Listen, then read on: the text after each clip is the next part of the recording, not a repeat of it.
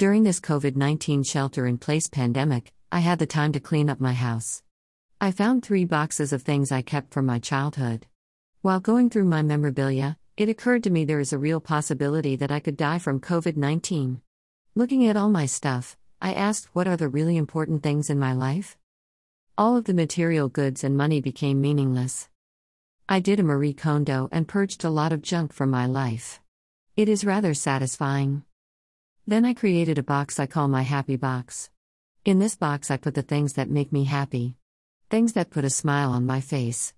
They are mostly photos, letters, cards, and kids' artwork. Reminder of happy times.